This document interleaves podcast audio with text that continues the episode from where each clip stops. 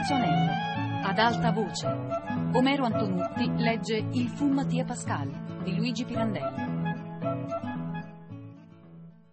Ero capitato là, a Monte Carlo, per caso. Dopo una delle solite scene con mia suocera e mia moglie, che ora, oppresso e fiaccato com'ero dalla doppia recente sciagura, mi cagionavano un disgusto intollerabile. Non sapendo più resistere alla noia, anzi allo schifo di vivere a quel modo, miserabile, senza né probabilità né speranza di miglioramento, senza più il conforto che mi veniva dalla mia dolce bambina, senza alcun compenso, anche minimo, all'amarezza, allo squallore, all'orribile desolazione in cui ero piombato, per una risoluzione quasi improvvisa. Ero fuggito dal paese a piedi con le 500 lire di Berto in tasca. Avevo pensato, via facendo, di recarmi a Marsiglia, dalla stazione ferroviaria del paese vicino a cui m'ero diretto. Giunto a Marsiglia mi sarei imbarcato magari con un biglietto di terza classe per l'America, così, all'avventura. Che avrebbe potuto capitarmi di peggio, alla fin fine, di ciò che avevo sofferto e soffrivo a casa mia? Sarei andato incontro sì ad altre catene, ma più gravi di quella che già stavo per strapparmi dal piede non mi sarebbero certo sembrate. E poi avrei veduto altri paesi, altre genti, altra vita, e mi sarei sottratto almeno all'oppressione che mi soffocava e mi schiacciava. Se non che, giunto a Nizza, m'ero sentito cader l'animo. Gli impeti miei giovanili erano abbattuti da un pezzo Troppo ormai la noia mi aveva tarlato dentro e svigorito il cordoglio. L'avvilimento maggiore m'era venuto dalla scarsezza del denaro con cui avrei dovuto avventurarmi nel buio della sorte, così lontano, incontro a una vita affatto ignota e senza alcuna preparazione.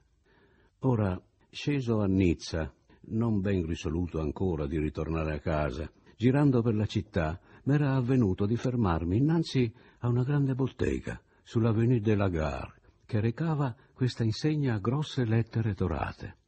Depot de roulé de précision.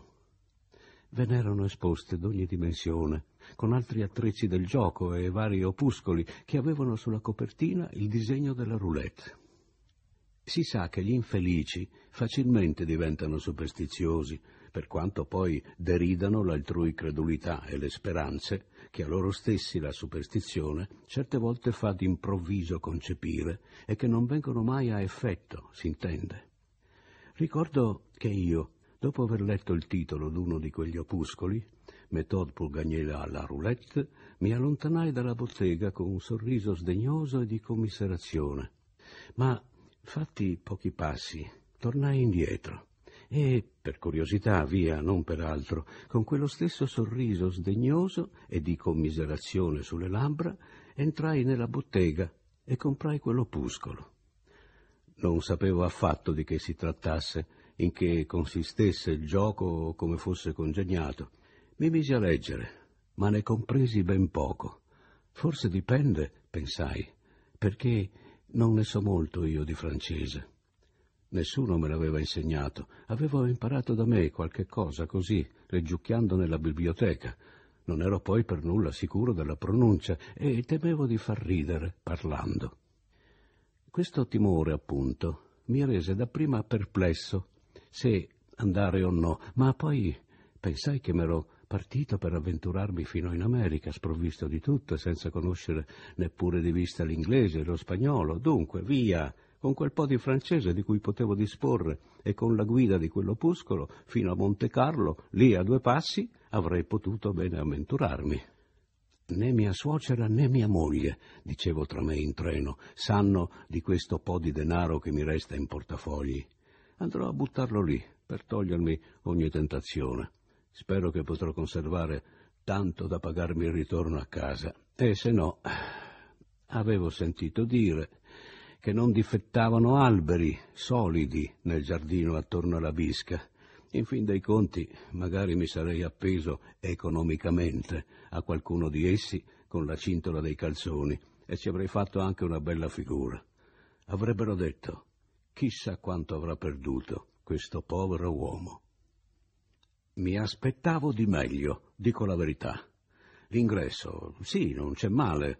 Si vede che hanno avuto quasi l'intenzione di innalzare un tempio alla fortuna con quelle otto colonne di marmo, un portone e due porte laterali. Su queste era scritto Tiré e fin qui ci arrivavo. Arrivai anche a Poussé del portone, che evidentemente voleva dire il contrario. Spinsi ed entrai. Prima di tentare la sorte, benché senza alcuna illusione, volli stare un pezzo ad osservare per rendermi conto del modo con cui procedeva il gioco. Non mi parve affatto complicato, come il mio opuscolo m'aveva lasciato immaginare. In mezzo al tavoliere, sul tappeto verde numerato, era incassata la roulette.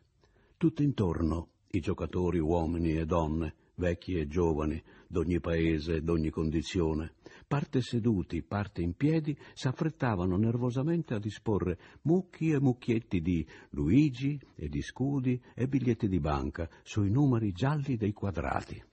Quelli che non riuscivano ad accostarsi o non volevano, dicevano al croupier i numeri e i colori su cui intendevano giocare e il croupier, subito, col rastrello, disponeva le loro poste secondo l'indicazione, con meravigliosa destrezza.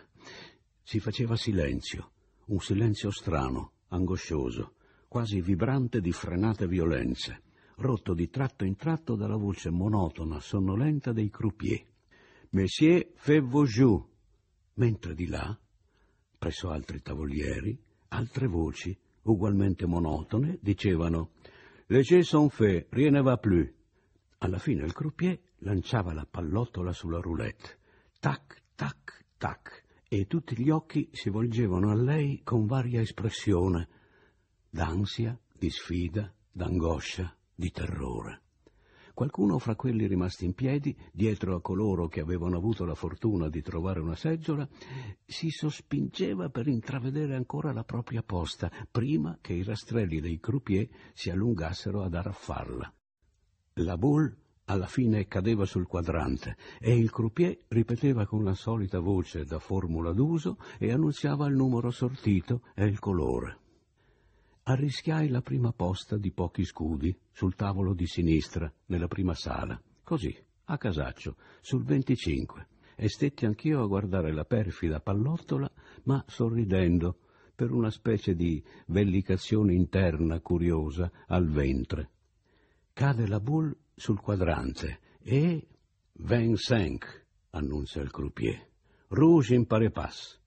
Avevo vinto allungavo la mano sul mio mucchietto moltiplicato, quando un signore, altissimo di statura, dalle spalle poderose troppo in su, che reggevano una piccola testa con gli occhiali d'oro sul naso rincagnato, la fronte sfuggente, i capelli lunghi e lisci sulla nuca, tra biondi e grigi, come il pizzo e i baffi, me la scostò senza tante cerimonie e si prese lui il mio danaro.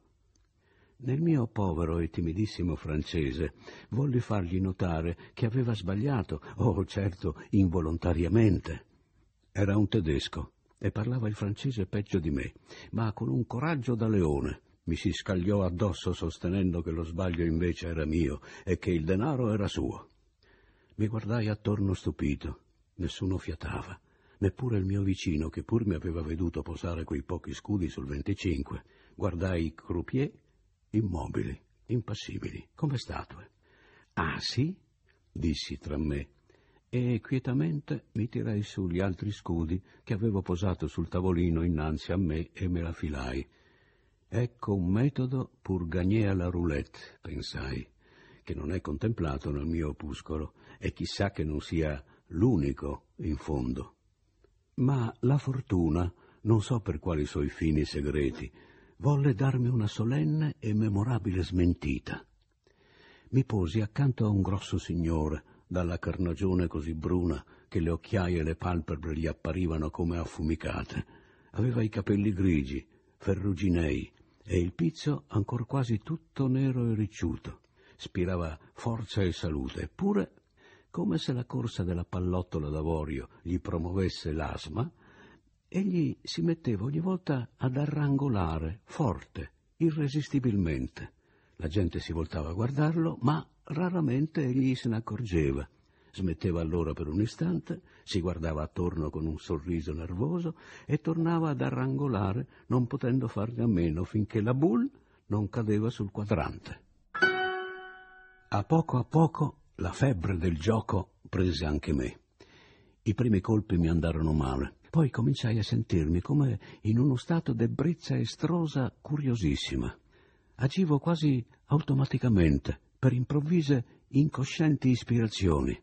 Puntavo ogni volta dopo gli altri, all'ultimo là, e subito acquistavo la coscienza, la certezza che avrei vinto, e vincevo. Puntavo dapprima poco, poi man mano di più, di più, senza contare. Quella specie di lucida ebbrezza cresceva intanto in me, né si intorbidiva per qualche colpo fallito, perché mi pareva d'averlo quasi preveduto, anzi, qualche volta dicevo tra me, ecco, questo lo perderò, debbo perderlo. Ero come elettrizzato. A un certo punto ebbi l'ispirazione di arrischiare tutto, là e addio e vinsi. Gli orecchi mi ronzavano, ero tutto in sudore e gelato. Mi parve che uno dei croupier, come sorpreso di quella mia tenace fortuna, mi osservasse. Nell'esagitazione in cui mi trovavo, sentii nello sguardo di quell'uomo come una sfida e arrischiai tutto di nuovo, quel che avevo di mio e quel che avevo vinto senza pensarci due volte. La mano mi andò sullo stesso numero di prima, il 35.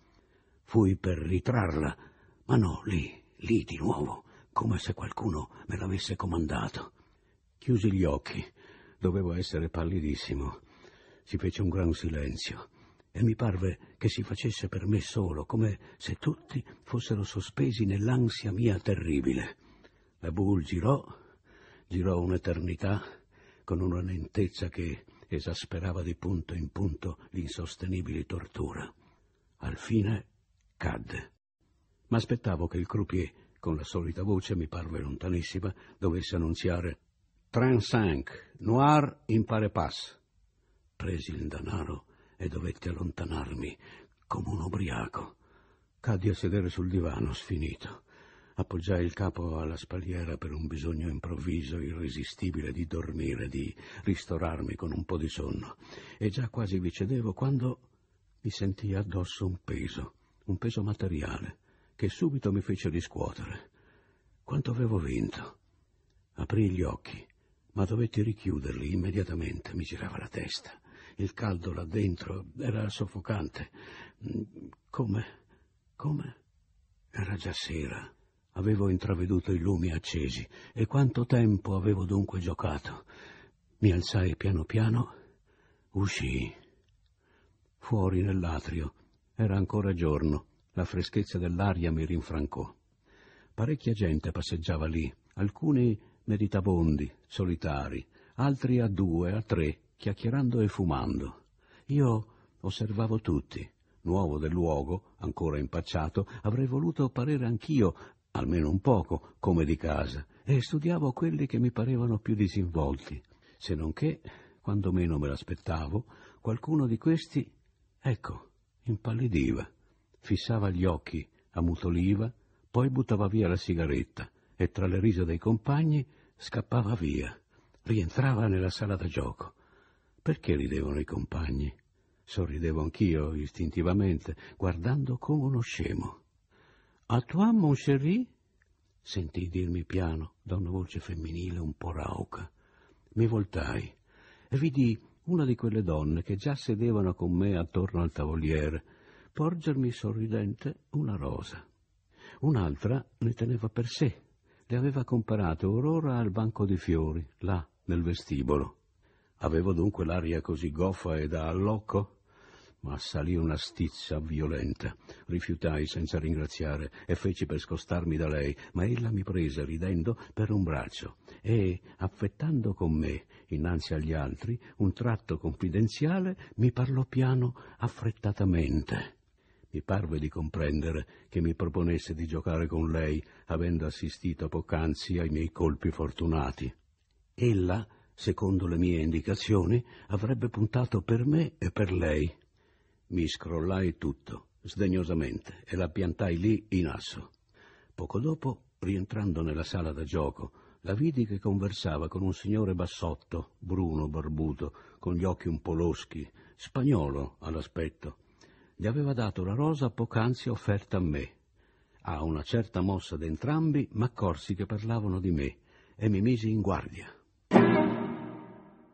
I croupier s'erano dati il cambio. La donna era lì, al posto di prima. Mi tenni addietro per non farmi scorgere e vidi che ella giocava modestamente e non tutte le partite. Mi feci innanzi. Ella mi scorse. Stava per giocare e si trattenne, aspettando evidentemente che giocassi io per puntare dove io puntavo.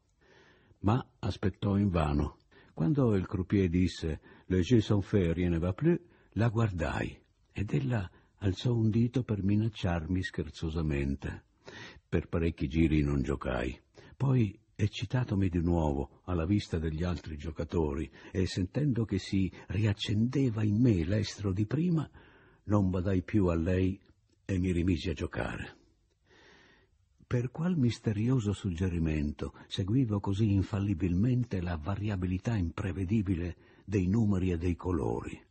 Era solo prodigiosa divinazione nell'incoscienza, la mia? E come si spiegano allora certe ostinazioni pazze, addirittura pazze, il cui ricordo mi desta i brividi ancora, considerando ch'io cimentavo tutto, tutto, la vita fors'anche, in quei colpi che erano vere e proprie sfide alla sorte? No, no, io ebbi proprio il sentimento di una forza quasi diabolica in me in quei momenti per cui domavo, affascinavo la fortuna, legavo al mio il suo capriccio. E non era soltanto in me questa convinzione, s'era anche propagata negli altri rapidamente e ormai quasi tutti seguivano il mio gioco rischiosissimo. Non so per quante volte passò il rosso su cui mi ostinavo a puntare. Puntavo sullo zero e sortiva lo zero, finanche quel giovinetto che tirava i Luigi dalla tasca dei calzoni s'era scosso infervorato. Quel grosso signore, Bruno, arrangolava più che mai. L'agitazione cresceva di momento in momento attorno al tavoliere. Eran fremiti d'impazienza, scatti di brevi gesti nervosi, un furor contenuto a stento, angoscioso e terribile. Gli stessi croupier avevano perduto la loro rigida impassibilità. A un tratto, di fronte a una puntata formidabile, ebbi come una vertigine. Sentii gravarmi addosso una responsabilità tremenda.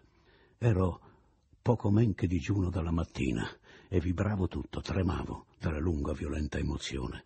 Non potei più resistervi e, dopo quel colpo, mi ritrassi vacillante. Sentii afferrarmi un braccio Concitatissimo, con gli occhi che gli schizzavano fiamme, quello spagnoletto barbuto e atticciato voleva ad ogni costo trattenermi. Ecco, erano le undici e un quarto. I croupier invitavano i tre ultimi colpi. Avremmo fatto saltare il banco. Mi parlava in un italiano bastardo, comicissimo, poiché io non connettevo già più, mi ostinavo a rispondergli nella mia lingua. No, no, basta, basta, non ne posso più, mi lasci andare, caro signore. Mi lasciò andare ma mi venne appresso. Salì con me nel treno di ritorno a Nizza e volle assolutamente che cenassi con lui e prendessi poi alloggio nel suo stesso albergo. Il giorno dopo tornai a Monte Carlo. Ci tornai per dodici giorni di fila. Non ebbi più né modo né tempo di stupirmi allora del favore più favoloso che straordinario della fortuna. Ero fuori di me, matto addirittura, non ne provo stupore neanche adesso, sapendo purtroppo che tiro essa m'apparecchiava, favorendomi in quella maniera e in quella misura. In nove giorni arrivai a mettere su una somma veramente enorme, giocandola disperata. Dopo il nono giorno cominciai a perdere e fu un precipizio. L'estro prodigioso, come se non avesse più trovato alimento nella mia già esausta energia nervosa, venne a mancarmi non seppi, o meglio, non potei arrestarmi a tempo. E quando mi arrestai non fu per mia virtù, ma per la violenza di uno spettacolo orrendo, non infrequente, pare, in quel luogo. Omero Antonutti ha letto Il fu Mattia Pascal di Luigi Pirandello a cura di Fabiana Carobolante e Anna Antonelli, con Annalisa Gaudenzi. Il terzo anello chiocciolarai.it. Per scaricare questo programma www.radio3pod.rai.it.